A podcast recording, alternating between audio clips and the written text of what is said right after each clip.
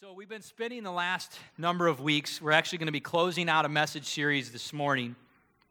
And this is part four of a message series we've been doing called Living with Alignment. Living with Alignment. And I want to encourage you, if you weren't here for all four of these m- messages, uh, to go back and listen on our podcast station to all four of these consecutively, or at least the ones maybe that you missed, but certainly listen to them all consecutively because for me, this message series was really actually like one message.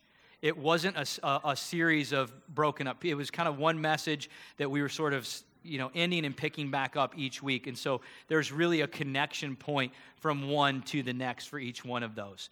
And so i encourage you to do that. But just to give you a short recap on this idea of living with alignment, what we've been talking about is how we want to live outwardly in our lives in all of the different facets that God has created us to live in. This beautiful, dynamic, well rounded expression of our lives that He creates us for fellowship, relationships, our giftings, uh, our marriage, our parenting, all these great different dynamics that we want to live, guys, in such a way outwardly where it is aligned and it is consistent with the way God has created us to live and, and, the way that He has uh, made us inwardly. But there is a sense that we can be out of alignment right? We can be living uh, in a way in our marriage or our relationships or our gifts or whatever where we're very much not uh, walking in the authority and the full rights that we have as children of God. And that would be kind of like what I would refer to as living out of alignment. You know, Bible says that God, if we trust in him, that he will make our paths straight. So he has a plan to keep us lined up and living in a way that is consistent with the authority, the gifts, all the blessings that he really created us to walk in all along. That's God's plan. That's his will for us. And in order to do that, we have to begin this walk from a place of strength on the inside. See, it's not about trying to get strong physically or even mentally so much as it is getting strong internally. The Bible says that we are to become strong in our inner man, to be strengthened in our inner man. And so we are on this walk, guys, where we are attempting to get strengthened and growing in our faith, in our spirit, this eternal part of us, the part that's going to live forever. And we've used this diagram for the last few weeks because it kind of helps to paint a picture. But if you look at the innermost part of you, that's your spirit. And then the Holy Spirit is living in the inside of you if you've confessed Christ as your Lord and Savior. The, the Holy Spirit comes to live on the inside of you. And as you begin to receive revelation, and God begins to impart truth to you through His Word and through the teachings according to His Word, it produces a substance of faith which means that there's a growing, there is an expanding on the inside of our strength in our spirit man. And as that strength begins to grow and our spirit grows stronger, then that begins to add authority. It begins to add a, a faith outwardly to all of the different areas in our lives that we're living in. How many people know faith plays a role in your marriage? It plays a role in your parenting. It has a place in your relationships. None of these places that God has created us to walk and live in did He intend for us to do that absent of faith, absent of a supernatural empowerment, absent of being in alignment with who He created us to be. He made us to be this way. He has something to say about it, and He has a goal and a will and a plan for how we're to walk in that. And it's a flourishing, blessed, expansive plan, but we have to continue to move forward from a place of strength and faith on the inside if we're going to stay aligned, walking in the way that God has created us to. Amen? So that's a short little description or summary. And what I want to do now is basically conclude our message today talking a lot about the outward implications of all of the growth and the building on the inside of us. We spent the first few weeks talking a lot about the Holy Spirit in us, how He's the messenger, how he reveals truth and bears witness to our spirit, how that produces a growing faith and something of substance on the inside of us, and how that gives us leverage to stand on, and, and our faith has something solid to uh, be to, to move off of in our lives. And so now today I want to spend the last time uh, in this series talking about the outward implications of how this affects our lives. So go with me to the book of John in chapter 8 if you've got your Bible with you. And I'm going to begin by reading out of verses 31 through 36. And Jesus said to the Jews who believed in him, If you abide in my word, you are my disciples indeed. And you shall know the truth, and the truth shall make you free. And then they answered him and said, We are Abraham's descendants and have neither been in bondage to anyone, or never been in bondage to anyone. How can you say you will be made free? And Jesus answered them and said, Most assuredly I say to you, whoever commits sin is a slave of sin, and a slave does not abide in the house forever, but a son abides forever. Therefore, if the Son makes you free, you shall be free indeed. Powerful verses right? I mean, we could probably stop right there and we'd have a, a, a full message today.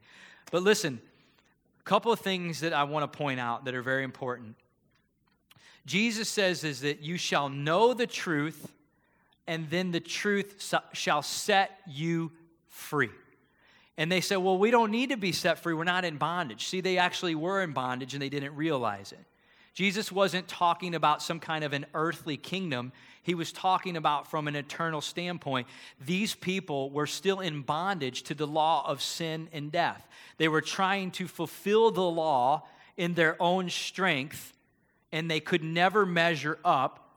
And that's what Jesus is saying. He's saying, No, you actually are in bondage to the law of sin and death, meaning you can be oppressed and held back and held down from having the authority that comes from what I'm going to do to walk in freedom in your life and victory over all the things that the enemy would bring against you. And they thought, well, what's he talking about? He's saying, no, you, you'll know the truth. So when the truth comes in and we get revelation from the Holy Spirit and it produces faith, ultimately, guys, what that does is it sets us free of any lie, of any false bill of goods or corrupted view that we have been living from, that we are walking according to what the world might say instead of what God and what heaven might say. And so the truth actually sets you free, it liberates you. So, one thing to keep in mind is if, if that's the case, we realize that we need to be set free from something to begin with. Are you with me? See, we don't come into this earth free and then fall into bondage.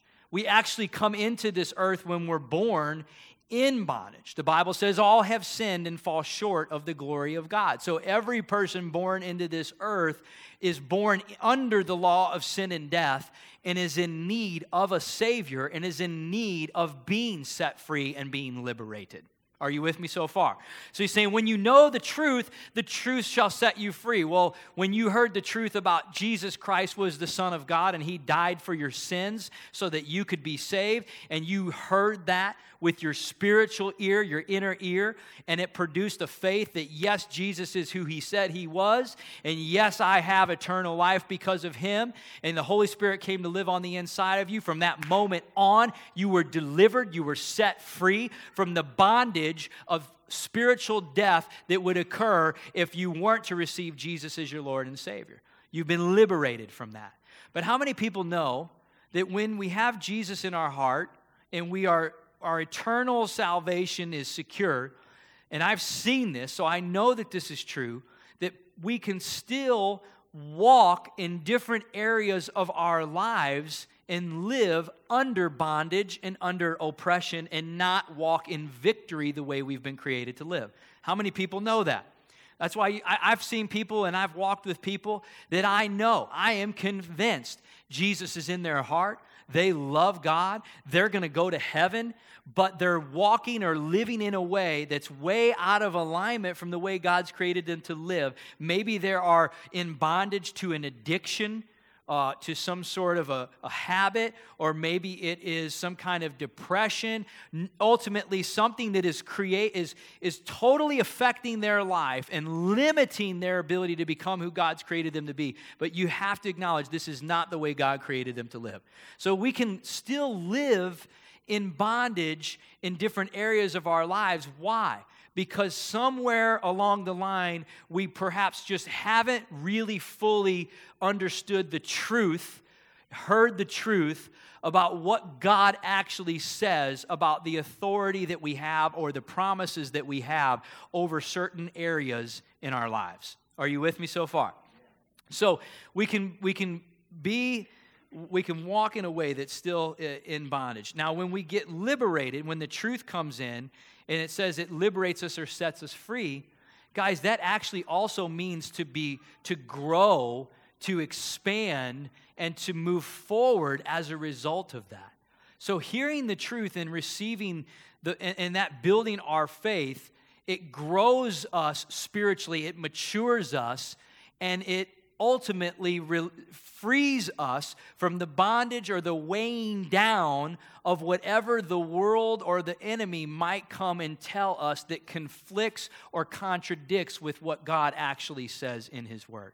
How many people can witness to this? Like you, you hear, you heard a message of truth about something, and as soon as you heard that and it set in for you, it was like you were just set free of something that you've been oppressed by or living under uh, some sort of bondage by before in your past. I know it. I mean, I could tell you this when I found out that I had a purpose and a destiny, when that truth, when that reality actually sank in for me in my spirit, because I read the, the verses from Jeremiah 29 11. I know the thoughts that I have towards you, says the Lord. Thoughts to not good or thoughts of good and not evil to bring you a future and a hope. Bible says all the hairs on your head are numbered. He says that you call to me and I will answer you and show you great and mighty things that you do not know. He has created us for a purpose and a destiny. When that truth set in for me and that faith became real, I can tell you that that has affected my life in more ways than I can ever possibly count since that moment on in all these years that I've lived. It's changed the way I've done everything.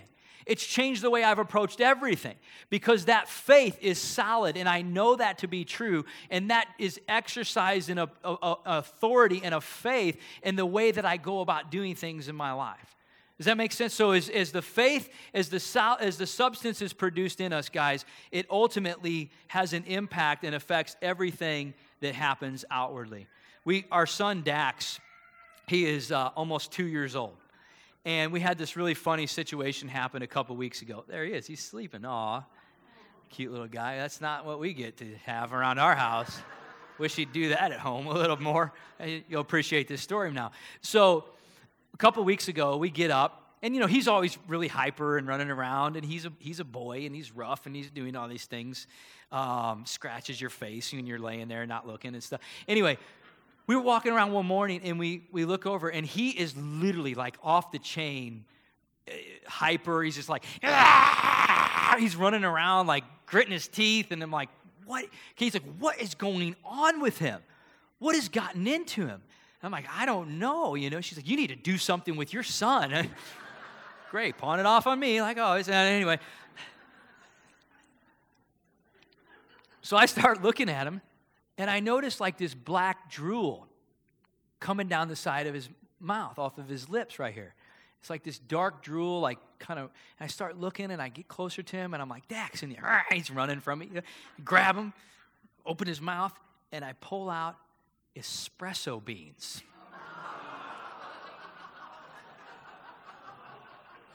Panic moment.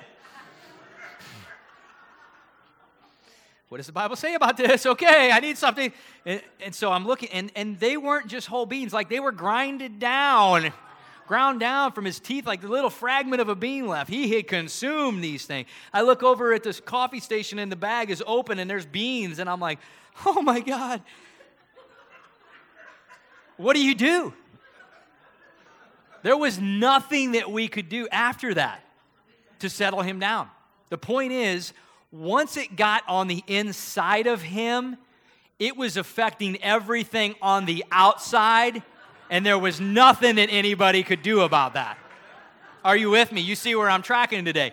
When the truth of God gets on the inside of you, when it has its work on the inside and it does what it's meant to do and faith is produced, you can't help but have an outward effect, an outward implication in your life as a result of that faith now being demonstrated in power and the effects that it creates in your life.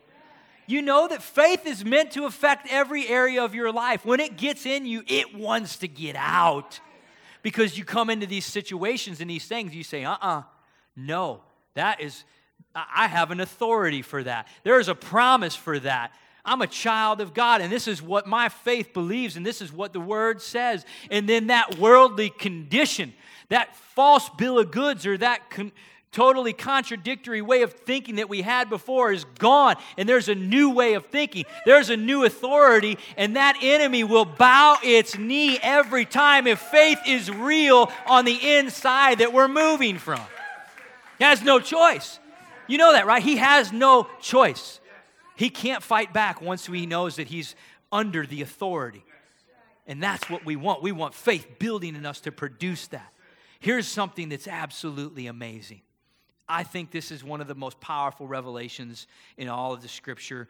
Hate to try to compare, that's not good for a pastor to do. But this is one of those things that's literally just, man, it's, it's just blown up in me whenever I first started to see this. And, uh, and, and I can't underestimate enough how important it is that you grab hold of this today. Go to your Bible in the book of Romans, chapter 12. It says, do not be conformed to this world. Verse 2. But be transformed by the renewing of your mind, that you may prove what is that good and acceptable and perfect will of God. Transformed by the renewing of your mind. How many people have ever had computer problems? Like, it seems I'm like the least IT techie guy that's ever walked the face of the earth. I touch a computer and it has viruses. I don't know, it must be in my hands. It just, it gets in there and I have problems with every piece of, I'm not speaking that over my life, but it, it's happened a lot. And, uh, and so I've had to have some people come in and, and fix the stuff a lot. And one of the things that they do is they find a lot of times like these corrupted files that somehow get in there and, uh, and they begin to uh, contaminate the rest of the system right? And so when there's corrupted files it kind of essentially like undermines everything about the way it's supposed to operate. And so they have to go in and they have to uninstall and delete the corrupted files and get them out of there while simultaneously reinstalling the proper files the way they're supposed to be and then once that's done, the old files are out, the new files are in, the system can begin to operate optimally the way that it's supposed to. See, when the Bible says that you are to be transformed by the renewing of your mind, this is very powerful. The word transformed mean in the Greek is a word called metamorpho, which is where we get the English word metamorphosis from. It explains the process that a caterpillar goes through to become a butterfly. Are you with me? And so there is a transformation that occurs that is an actual changing of a physical state. Now, in the Bible, there are times whenever we see that Jesus or the apostles are speaking figuratively. For example, Jesus often refers to the word and, and compares it to seed. That's a figurative uh, way of teaching. It kind of gives you a picture that you can relate to. But here's what you have to understand when the Bible says that we are transformed by the renewing of our minds, it is not a figurative statement. This is a literal statement that fully explains exactly what is happening on the inside of us. There is a full transformation that is being taken that is taking place when we receive revelation and truth is imparted on the inside of us. It is basically deleting and uninstalling those corrupted files, those false views, those corrupted views that we have of who we are, who God is, what he says we have, all those things. The word of God God and the Holy Spirit come in, they uninstall all that baggage, all of that stuff that we're in bondage because of, and reinstall, upload a truth that begins to cause us to then run optimally or live in alignment with the way God created us to live. Your mind is, in fact, and your whole state is being transformed, not figuratively, literally. It is rewiring your circuit. Isn't that amazing? It's literally rewiring the way that you see, the way you think, and the way that you begin to act. That's why I always wondered when the Bible says, you know, pray according to the will of God. I thought, man, that's a, that's a powerful statement. Like, I want to do that. How do I do that? How do I know how to pray according to the will of God, not my own will? Can I tell you how you do that? You have the mind of Christ. The Bible says that as we as the Holy Spirit comes to live on the inside of us, we begin to have the mind of Christ. So as we receive revelation, and the Holy Spirit is teaching, He's instructing us, and our faith is growing and building, and we're becoming more mature on the inside. The Bible talks about how we're transformed more into the image of Christ. Guys, we're actually beginning to have more of His mind, more of His thoughts, and more of His ways. And so then when we pray, and that when we act and we do things like this, it automatically begins to become more and more in alignment with exactly what the will of God is for our lives and with the, what the Word says. Are you with me so far?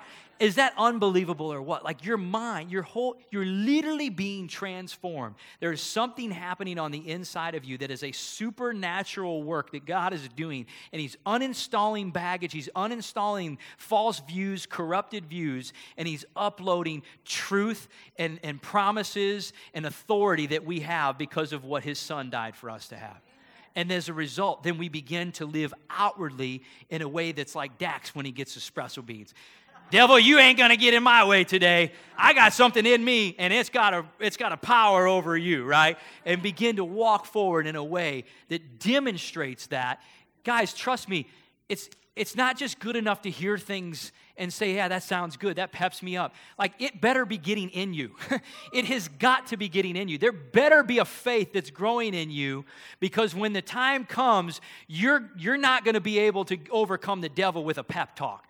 You're going to need a strength and an authority that's going to have to come from a solid foundation and substance of faith. And when you stand on that authority, the, the grace, the empowering grace, that power of God steps right behind that. It's authenticated, and the power of God moves the enemy and obstacles right out of your way.